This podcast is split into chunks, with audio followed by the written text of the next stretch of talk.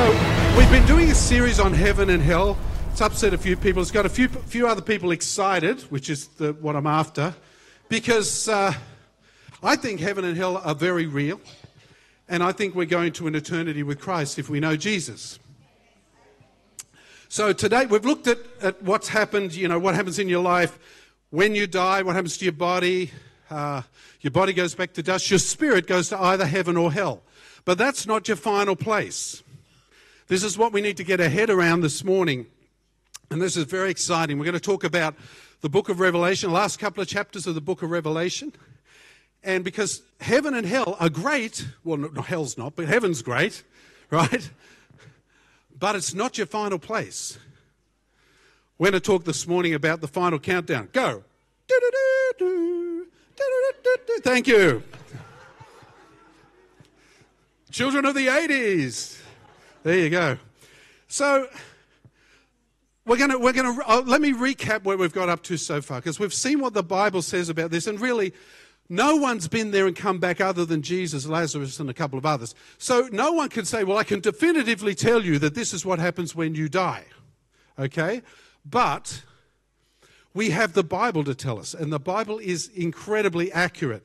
When we die, every one of us faces judgment. It's a simple criterion those who know Jesus as Lord and those who don't. People think if I can just do enough good to overcome my bad, if I can be a really good person, then I'll get into heaven.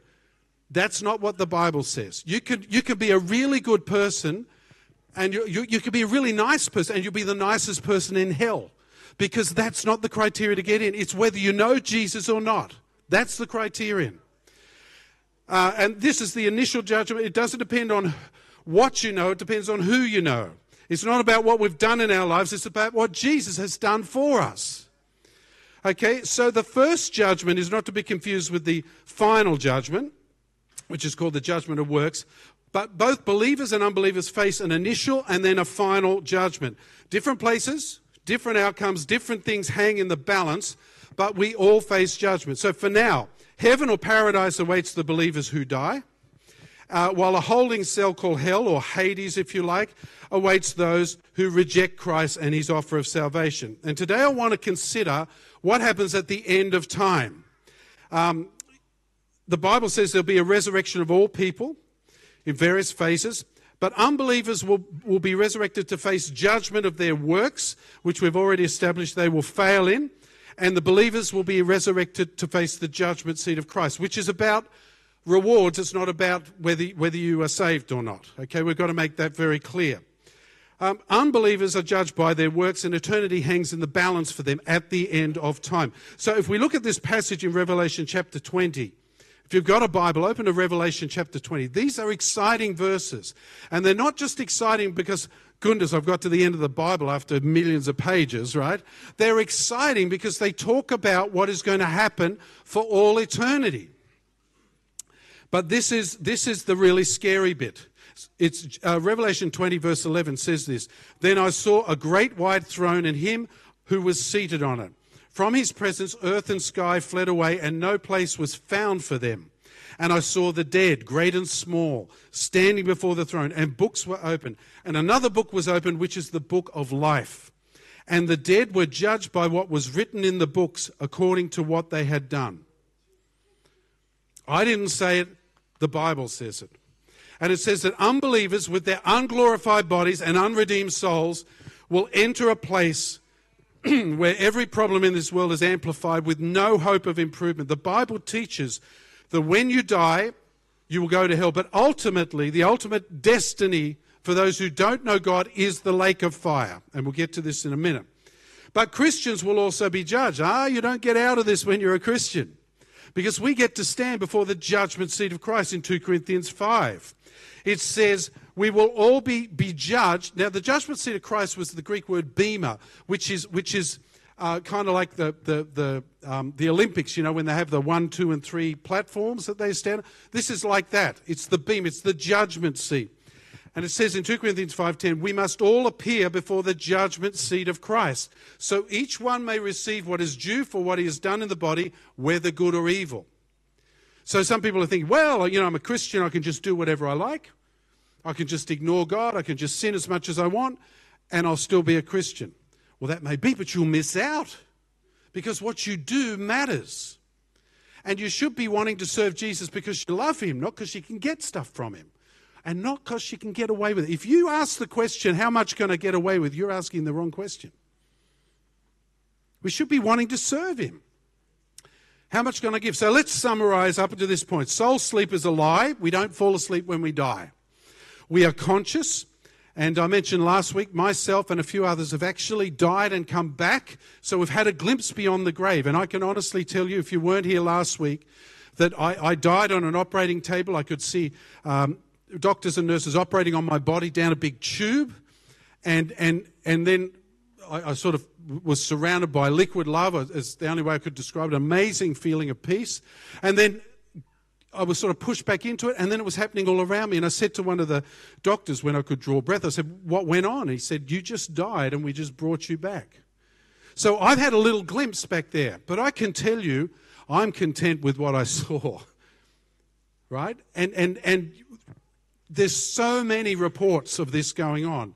We can't scientifically prove it, but we can scientifically prove some things. So soul sleep doesn't happen. We are conscious. And if we love Jesus and honor him, we are, we are with him in paradise. As Jesus said to the thief on the cross, Today you'll be with me in paradise. This present intermediate heaven is in the angelic realm. It's, it's different from earth, although it may have physical qualities. By contrast, the future heaven, our ultimate destination, will be very much in the human realm, very real, and it'll be a new version of earth. How many of you know we need a new version of earth? Well, don't buy an electric car, come to Jesus. Much better. Better earth all the way, I'm telling you. The dwelling place of God will be the dwelling place of humanity. In, in a sense, what we're going to ultimately is going to be the Garden of Eden 2.0 without the, the bad stuff, only the good stuff. So, a new heaven and a new earth 2.0. Heaven is now spiritual, but our ultimate destination is a physical new earth that will be perfect, unlike our current earth. Imagine what we see around us today, like the, the, the beauty we see, you know, the mountains, the beaches, the sunsets, everything amplified. And zero, zilch, nada, sin or evil. Nothing. Just the best of the best. Revelation, you don't believe me? Look at this. Revelation 21, verses 1 to 3. John writes, Then I saw a new heaven and a new earth, for the first heaven and the first earth had passed away, and the sea was no more. I saw the holy city, New Jerusalem, coming down out of heaven from God, prepared as a bride adorned for her husband. And I heard a loud voice from the throne saying, Behold, the dwelling place of God is with man. He will dwell with them, and they will be his people, and God himself will be with them as their God. That's what we've got to look forward to. The Greek word for new is the word kainos, which means fresh, new, of a new kind, or an unprecedented. So, what we're talking about, we're not talking about this old world refashioned and patched up a bit. We're talking about everything new. Are you getting excited? Now, you might argue that earth, earth should never be called heaven because it's earth. But if heaven is where God is, God is going to be with us. So it's a new heaven and a new earth because He's with us. Heaven's not just floating around on a cloud somewhere. He- heaven is being where God is, where Jesus is. How exciting is that? So, heaven and earth, now separated, will be merged, and the new earth will also be heaven, since God will dwell with his people. And this new earth 2.0 will be completely new, completely free from sin and sin's corruption, and every molecule, atom, proton, and neutron in existence today will disintegrate only to be replaced by a glorious new creation. I hope you're getting excited. If you know Jesus, you should be. If you're not, you should be terrified. It gets better than heaven, though. So when we, when we die, our body goes to the ground. Our spirit, if we are Christians, goes to heaven. But it gets better than that. We know the souls of all believers who die are with him and that's something to get excited about. Jesus said in John 14, In my Father's house are many rooms. If, I, if it was not so, I would not have told you that I go to prepare a place for you. And if I go to prepare a place for you, I will come again and will take you to myself, that I am, that where I am, you may be also. So the whole point of heaven is that we're with Jesus. And he's got a mansion with rooms. And I'm going, this is cool. I'd really like a bigger room. Just saying. Now, last week I compared heaven. See, heaven's not your final destination. It's not. Last week I compared heaven to a wonderful and exciting, beautiful cruise ship that is heading to the greatest destination imaginable. This is one of the, I, think it's currently the biggest cruise ship in the world. Is it Icon of the Seas? That looks like fun, doesn't it? Well, that's what. It, who said no? Come on, you, you all want to go down that, don't you? Think of the money you could spend in here buying stuff that's five times its normal price, you know. But, but this, like, it's fun. Food, as much food as you can eat. I'm twice the man after a cruise I was before I went on it. Um, but, but there's entertainment, there's food. It's, you know, it's, heaven's like that. It's wonderful. It's incredible. But it's not your final destination. Imagine taking this to the greatest destination in the world and getting there and say, well, I don't want to get off the ship now. Yes, you do. It gets better than this. During the millennium, God's people will live and work on the earth, and we know that the, the capital will be in Jerusalem. And after God destroys and makes a new earth, He's going to send a heavenly city down to, to be with us here on earth. Revelation 20. Do you know, if you read Revelation 21, it's a bit mind blowing. And some of you are going to say, Oh, I don't think that's possible. I don't, I don't think, I don't believe that stuff. Well, I don't care if you believe it or not. Whether you believe it or not doesn't make it true. The Bible says it, that's good enough for me. Even if it blows my petty mind, right? So saying, oh, I don't know if I believe in that stuff. Well, you can say that all the way into hell if you like. Because what you say you believe doesn't affect reality. We live in a world where people think if they say, I don't believe in it, suddenly it doesn't exist. Or if they say, I believe I'm something else, well, suddenly you are. I believe I'm a cat. No, you're not.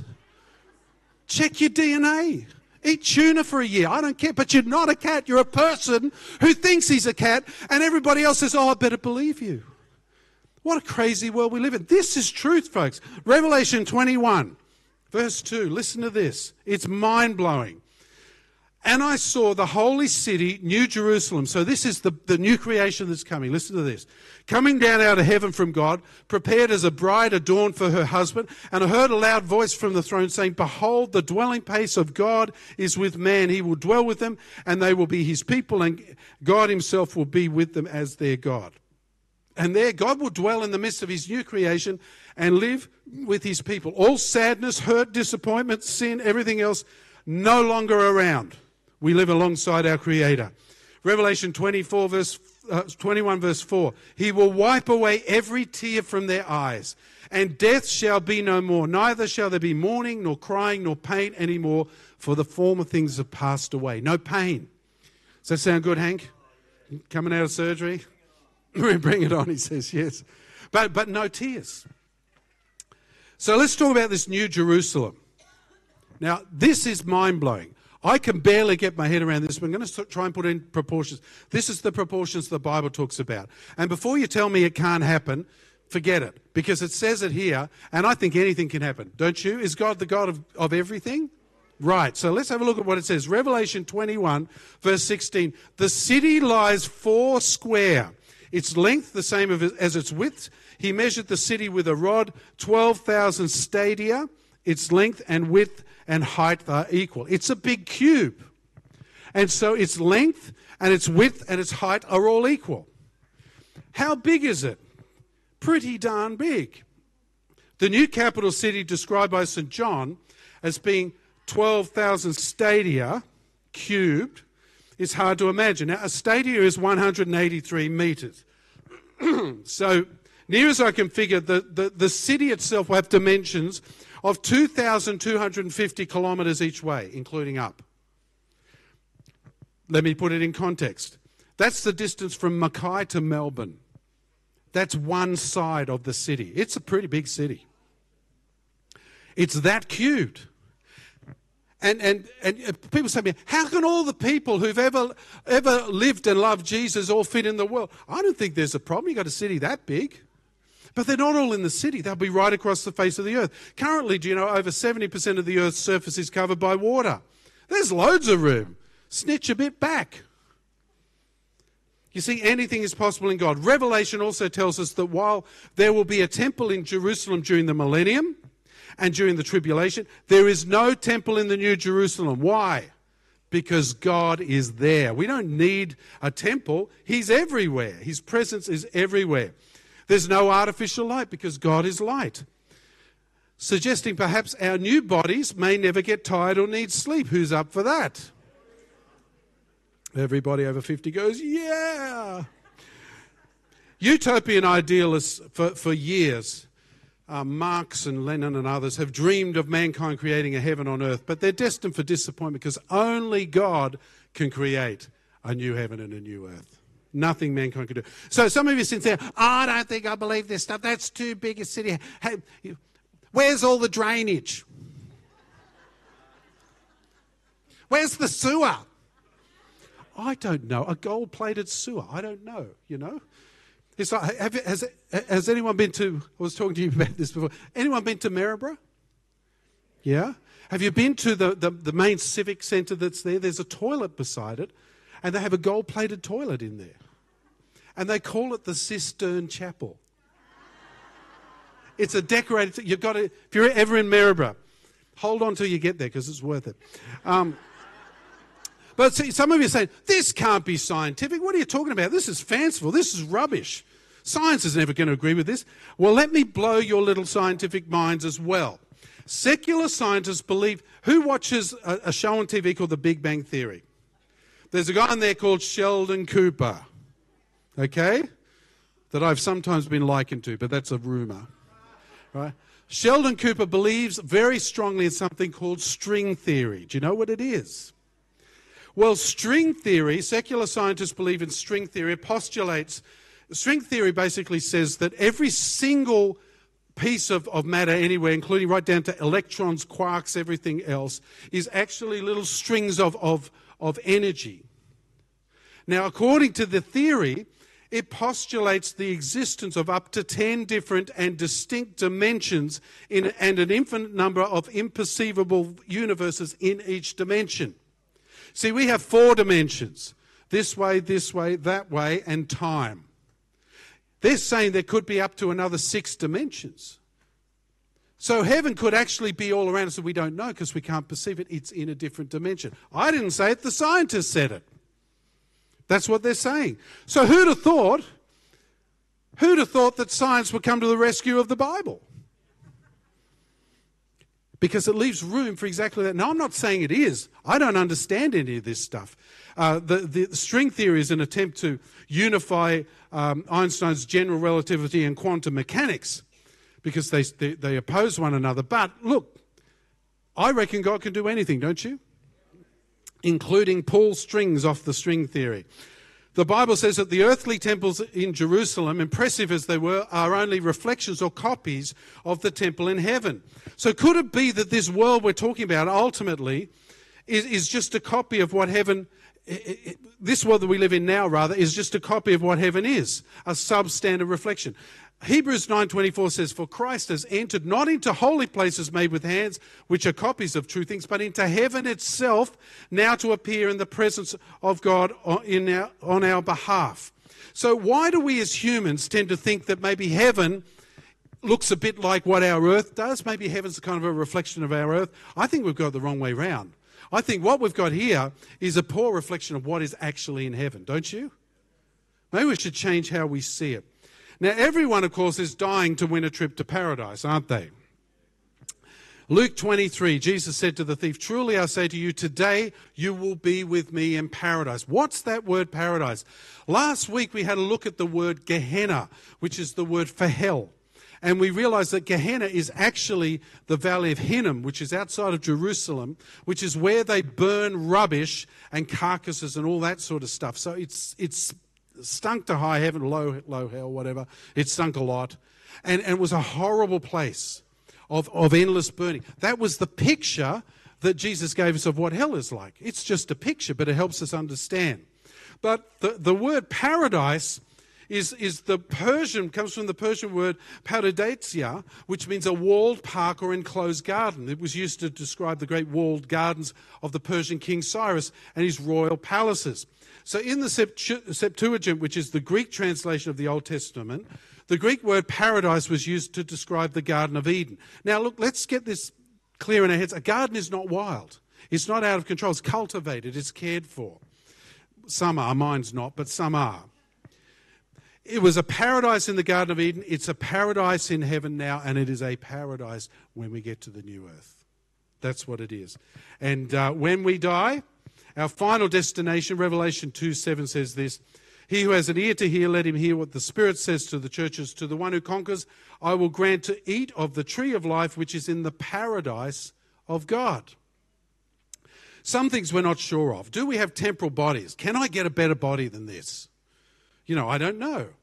But, but some things we are, and, and, and look, we're not the only ones to ask this. If you look in 2 Corinthians 12, Paul says, uh, describing his translation into heaven and what he saw, he says, I know this man who was caught up into paradise, there's that word again, whether in the body or out of the body, I do not know, God knows. So sometimes, you know, you're not really sure if you're in or out, sort of thing. I, I don't have all the answers. But what I can tell you is Jesus does, and if you follow him, it's an incredible thing coming down the line. Aren't you excited? I'm really excited about this. Now we know certain, you know, Christ has a resurrected body. Enoch and Elijah, possibly Moses, never actually died. Um, so could we have resurrected, resurrected bodies already? I don't know. Scripture teaches that those who die go to a real place. It's either heaven or the present hell, and we are conscious all the way through. It's not something that we, we go, okay, well, we'll, we'll snap out of it at some point. You know, if we live in heaven, we get comfort, joy, and a rich relationship with God. In hell, it's the opposite. People say, "Oh, hell! I, I, I don't mind going to hell. I'll, you know, I'll break out a six pack and a pack of cards, me and my mates, and we'll play." No, you won't, because hell is the absence of God and everything to do with God. So God is light, hell is darkness. God is love, hell is hate. God is joy, hell is misery. Like it's, it's the absence of everything to do with God because God is in heaven. And we're conscious. That's the important thing. Luke 16 says this Jesus telling the story of the rich man and Lazarus. The poor man died and was carried to the angels. Uh, by the angels to Abraham's side. The rich man also died and was buried. And in Hades, hell, being in torment, he lifted his eyes and saw Abraham afar off and Lazarus at his side. So, in that parable, Jesus is saying you've got a, a, rich man who finishes up in hell, you've got a poor man who finishes up in heaven, but you can't, you can't reach across and help one another. You're isolated wherever you are. And there are other examples of, of something being beyond this uh, consciousness, rather, being beyond death. People say, when you die, you're dead, that's the end of it. That's not what the Bible teaches. And, and the Bible actually teaches in several areas, it shows us that we are conscious beyond death. And we actually, we actually know what's going on on earth beyond death. So the people that you love who have died in the Lord, they know what's going on down here. Uh, when King Saul got the witch of Endor to raise the spirit of Samuel up, Samuel knew exactly what was going on in the book of Revelation, chapter 6, martyrs are under the, the throne of God and they're crying out, Lord, when will we be? They knew what was going on. They knew that people were being martyred. They cried out, Lord, when? And of course, the one that, that I like the most, because I like this, this imagery very much, Hebrews 11 is a chapter all about the heroes of faith. Everyone, you, you know, Abraham and all these guys, Moses, all these guys who were faithful people. And you've got a whole chapter talking about the heroes of faith many of whom aren't named. Many were martyred for their faith. But then the first verse of chapter 12 says this Therefore, since we are surrounded by so great a cloud of witnesses, let us lay aside every weight and sin that clings so closely, and let us run with endurance the race set before us. These guys are up there watching us, they're cheering us on. Does that make you feel a bit self conscious? They're cheering us on. I think that's incredibly exciting. When we die, it's not nothingness or sleep. We don't get reincarnated to have another crack and see if we can get it right. That's rubbish. What happens is, uh, after we die, there is judgment. Hebrews 11, uh, verse 16 says, But as it is, they desired a better country, that is a heavenly one. Therefore, God is not ashamed to be called their God, for he has prepared for them a city. So, as I wrap things up here this morning, I want to take you through the sequence of history. Now, this is always fraught with difficulty because everybody believes their own version of history. But I believe God has a plan. Do you? And he all, he's always had a plan, and we are somewhere in the middle of it. Now, you can argue pre tribulation, post tribulation, mid tribulation, amillennial, pan millennial, my wife's favorite one. It'll all pan out in the end. I don't want to think about it now. Okay? But, but whatever you argue, and, and we can argue this. I'm happy to sit around and there's verses for and against, and people interpret this and the other. I've got to tell you this one day, one of us will be right. And so one day, a few of us who hold to a particular point of view will be able to have a cosmic told you so. But until then, we have to agree to disagree. This is not a salvation issue. If you think, if you're post tribulation and I'm pre tribulation, that's not a, it's not a salvation issue. We can agree to disagree. We can be friends and not agree on everything. Now, personally, I like to pray for pre and prepare for post because then you've got your bases covered. So I'm going to share with you what is essentially the premillennial view, which says we get raptured before the, the tribulation. Sorry, pre-tribulation view. It says we get raptured before the tribulation. You may not agree with that. I know some of you here don't. That's fine. This is just the traditional church view that most Christians adhere to. And as I say, I'm happy for a pre, pre-tribulation rapture. Who's up for it? Oh, I certainly am. But you've got to live and prepare for a post because you just don't know. I don't know everything. I know it shocks you, but I don't know everything. Just ask my wife, she will tell you. Okay, this is the sequence of, and, and, and I'm, I'm summarizing enormously here. Please don't get up because I didn't mention, you know, seven bowls and all that sort of stuff, right? I'm trying to jam this into a short period of time. Number one, people who die now go to heaven or hell. Uh, Hebrews 9:27, it is appointed for man to die once and after that the judgment.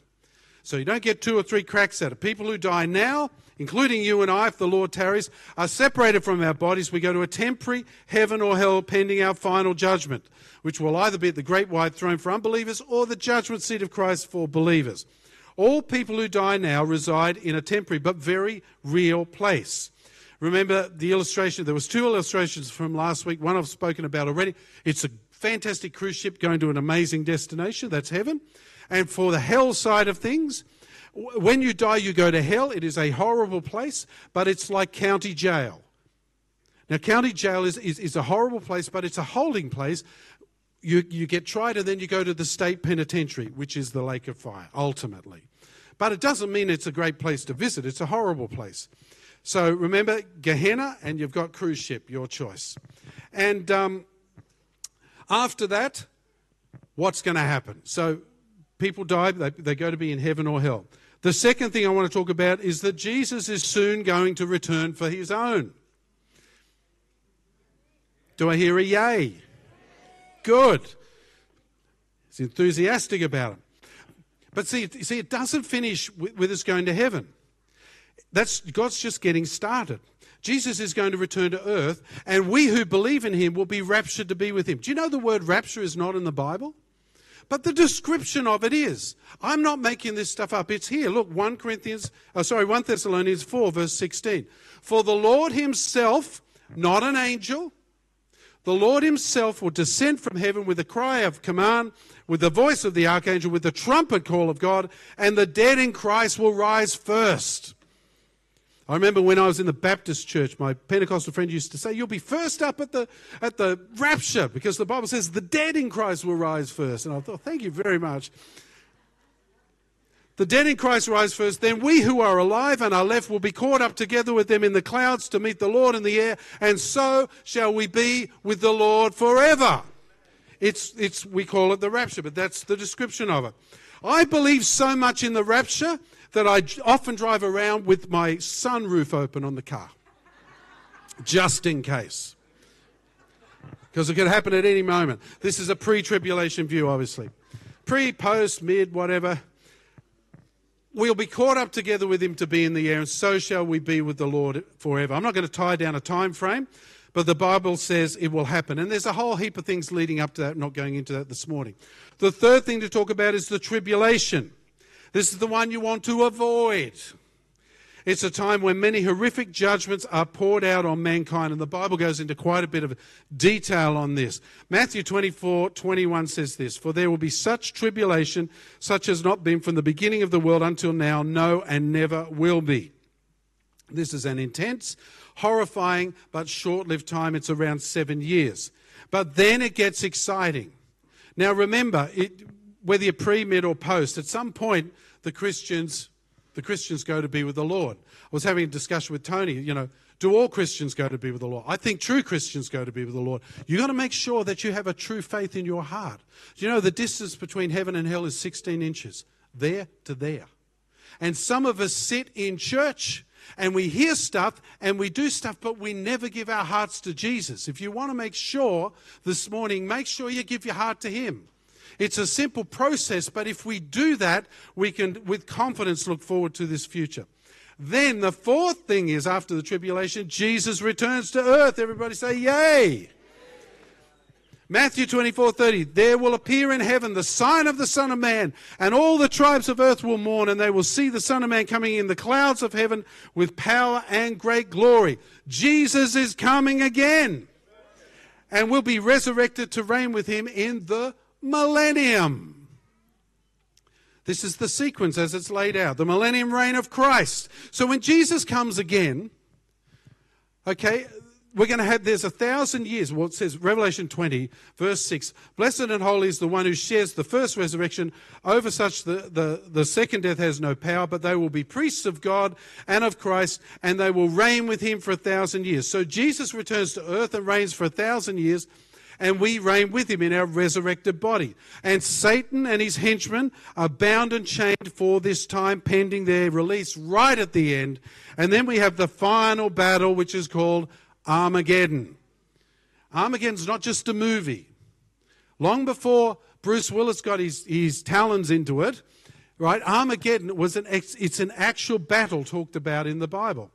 And Armageddon excited just thinking about it. That's how it got the name.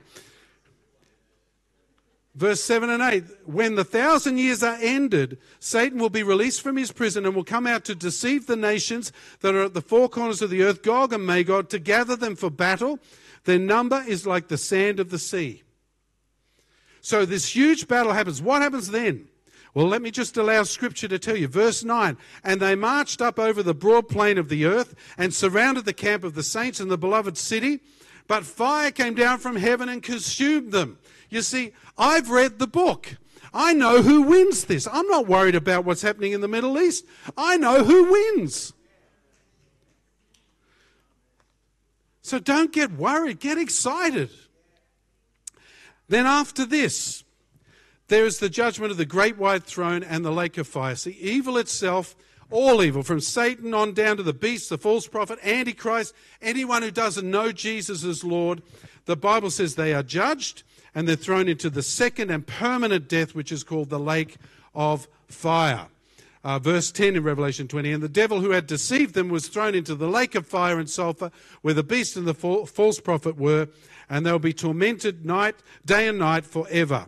Uh, verse 14. Hades and death were thrown into the lake of. There's going to be no more death at some point. Hades and death were thrown into the lake of fire. This is the second death, the lake of fire. Anyone whose name was not found written in the book of life was thrown into the lake of fire. I didn't say it, he did. So, what this tells me is you can sit around and say, I don't believe this stuff, whatever. This is what the Bible says. No one truly knows because we haven't been there and it hasn't happened yet, much of this. But I can tell you what, I would like to make sure that I'm okay, wouldn't you? I would like to make sure that I get it right. And one of my concerns, I was talking with Tony during the week, is that in any church congregation, there are people who are not sure. Please, for the sake of eternity, make sure this morning. Make sure that Jesus is the Lord of your life. Don't say, yeah, well, I hope so. Yeah, I, guess so. I hope I have enough good to overcome the. That's not how it works. Know Jesus, you know life. Know Jesus, no life. The eternal destiny of those who do not know Jesus as Lord and Savior is the lake of fire ultimately. Hell first and then the lake of fire. This surely must compel us to act. This surely must make us say, I'm going to tell my friends and my family the good news, doesn't it? Because I, my aim in earth, uh, on this earth is to go to heaven and take as many people as I can with me. Because that's, because this is real. I don't want the people I love passing away and going to hell. I want them to come with me. I had an auntie once who was a sort of a, a fairly bitter, twisted old lady, and um, uh, she'd had some issues with my dad. Uh, all her problems, though, you know, people like that. Um, anyway, she was dying. She was dying up at Nambour Hospital. She'd moved up here. She was dying at Nambour Hospital, and I went to see her when she was very close to death, and and I started to talk to her, and I, and I said, "Look, Auntie Bonnie," I said, "I." I really want you to come to heaven with us. Have you ever asked Jesus into your, into your heart as your Lord and Savior? She couldn't speak. She'd had strokes and stuff. So I said, I'm going to hold your hand and I want you to squeeze my hand. One for yes, two for no. Now, this woman's staring down the barrel of eternity. And I said, Have you ever asked Jesus into your life? She said, No. Would you like to do it right now? She said, Yes. And I led her to Christ on her deathbed. Two hours later, she was with the Lord. This is real, folks. This is important. And all those years of bitterness and twistedness and venom that she'd lived evaporated in a moment because she's not saved by what she does and she doesn't do, she's saved by whether she knows Jesus or not. And you might say, well, that's not fair. She deserves to go to hell. We all deserve to go to hell. Who among us here has never sinned? But what a joy to lead this, this lady into the presence of God. And that's what God wants for you. The final, final act of it all, though, after the lake of fire, is the new heaven and the new earth. Hebrews 13, 14. For here we have no lasting city, but we seek a city that is to come. Whether we understand it or not, whether we can get our head around it or not, the vision given to John in Revelation of a new heaven and a new earth should encourage us as we live this life. Let me read it again. Revelation 21. I heard a loud voice from the throne saying, Behold, the dwelling place of God is with man. He will dwell with them, and they will be his people, and God himself will be with them as their God. He will wipe away every tear from their eyes. You ever sat with someone who's in pain and wiped a tear away from their eyes? You'll never do it again. There's no more tears there. And death shall be no more, neither shall there be mourning, nor crying, nor pain anymore, for the former things have passed away. And he was he who was seated on the throne said, Behold, I am making all things new. He also said, Write this down for those words, for these words are trustworthy and true. And then he said to me, This gives you clues who he's talking to. It is done. It is finished. I am the Alpha and the Omega, the beginning and the end. To the thirsty, I will give the spring of water of life without payment. The one who conquers will have this heritage. I will be his God, and he will be my son. Does that get you excited? That's what we've got coming up. If you've ever sat with a dying friend and wiped away a tear, forget it. No more tears. Sounds like a shampoo, doesn't it? But no more tears. In this perfect place where we're destined to spend eternity with our Lord, there's no more tears, there's no more crying, there's no more pain. It is joy. See, the Garden of Eden started it, and the Garden of Life and the new earth finishes. It bookends eternity very nicely, very symmetrical. Randy Alcorn said this in Eden, there's no sin, death, or curse. In the new earth, there's no more sin, death, or curse. In Genesis, the Redeemer is promised. In Revelation, the Redeemer returns. In Genesis, it tells the story of paradise lost. In Revelation, it tells the story of paradise regained. In Genesis, uh, humanity's stewardship is squandered. In Revelation, humanity's stewardship is triumphant, empowered by the human and divine King Jesus. These parallels are too remarkable to be anything but deliberate. These mirror images, he writes, demonstrates the perfect symmetry of God's plan. We live in the in-between time, hearing the echoes of Eden and the approaching footfalls of the new earth. How cool is that? R.A. Torrey said this We will not be disembodied spirits in the world to come, but redeemed spirits in redeemed bodies in a redeemed universe. And I hope that gets you excited. Our final destiny is incredible. Heaven is great. But God has more than heaven for us. He has an entirely new creation where we can live in perfect harmony, just as Adam and Eve did before the fall, without the fall. It's the cruise ship, because ultimately our, our final destination is even greater. See, that's our destiny. Our destiny is to live and reign with Jesus. Let me ask you who wants to live forever with, with, with Jesus? Who wants to live in heaven forever? Start right now. Start right now. Because if we can live forever with Him, we can surely start living our life now with Him. Because that's His promise. We compromise so often in our life. We seek our own good, our own desires. But surely, if He has this destiny for us, we should serve Him with all of our hearts. We should live each day with heaven in our heart. Don't you agree? Would you bow your heads?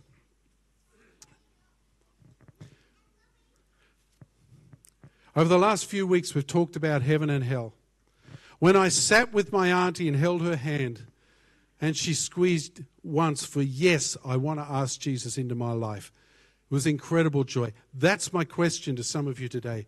If you don't know Jesus Christ as your Lord and your Savior, we want you to come with us. Come with us on this incredible journey into eternity. Come with us to live forever with the Lord. If you've never asked Jesus into your life, I want to give you an opportunity right now. Maybe you have in the past, maybe you're not sure, maybe you sort of got out of out of sync with it or something. Maybe it's sort of fallen away. This is your moment to make sure. I don't care if you've been in church your whole life. Going to church doesn't make you a Christian any more than going to McDonald's makes you a hamburger. It doesn't work that way. Only Jesus Christ. Jesus is the only way, the way, the truth, and the life. So if you've never asked Jesus into your life, or if you're not sure, let's do it together today. Let's make this the greatest day in all eternity. So pray this prayer with me. Just say, Dear Lord Jesus, I'm sorry that I've sinned, that I've gone my own way. But right now, Lord, I ask you to forgive my sin I turn away from my sin and I ask you into my life as my Lord and Savior. Fill me with your Spirit. And thank you for giving me eternal life. Now, if you prayed that prayer for the first time, or maybe you're just making sure this one, or just wherever you are, just shoot your hand up very quickly and put it down. We're not going to call you forward. Are there any more? I know God's speaking to people here. Don't hold out. Man, maybe the hell of hells is thinking of all the times you could have asked Jesus into your life and you never did. Let's get this right. Now, for the rest of us, I think we should live with heaven in our hearts, don't you? If we live each day with eternity right in front of us, I think we will behave differently. I think we will start to share the gospel with people. I think we will get excited about the things of God. We'll want to read His Word. We'll want to come to church. And all that is because we have heaven in our hearts, because we have eternity before our eyes. So, all I want to do to finish, I'm not going to bring people forward uh, this morning. This is this is between you and God. And I want, if you're a believer, I want you to fully dedicate your heart to the Lord this morning and say, from here on in, for all eternity, I'm yours. You know, people say to me, oh, yeah, no, I, I really love so and so, but I'm doing this anyway. I had a guy say to me one time, I love my wife, but I'm having an affair. No, you don't. You don't love your wife. I'm sorry. You don't. I don't care what you feel. But love is a commitment. Love is saying, you know, I'll give everything for you. And I think we need to do that as believers, don't you? You may, you may have done it before, you may have done it often, but I think this is a great time to just wipe the slate clean and say, Lord, I give everything to you. So why don't you just take a few moments in your heart, bow your head, and just say these simple words. Say, Lord Jesus, I give everything to you. Everything I have, everything I long for, everyone I love, all of my hopes and dreams. I lay them at your feet. And I say, Have your way, Lord. Have your way, Lord. Lord, you've heard the prayers of your saints here this morning. You've heard us cry out to you and say, Lord, have your way. We do this because we have heaven in our hearts. We do this, Lord, because we know there's an incredible future.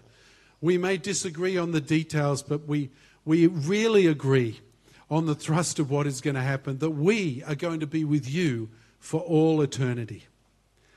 And Lord, we just pray for the people we love husbands, wives, kids, parents, friends, those who have rejected you, those who've walked away, those who don't understand. Lord God, we pray that you would have mercy upon them and use us to reach out to them, we pray.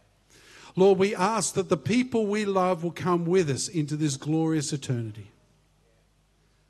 We ask that the people we love will be standing with us on that great ocean, that great sea, praising you for all eternity, living the life that you've destined us to live all along. Lord, we commit our futures to you, our families to you, the people we love to you. And we say, Lord, have your way.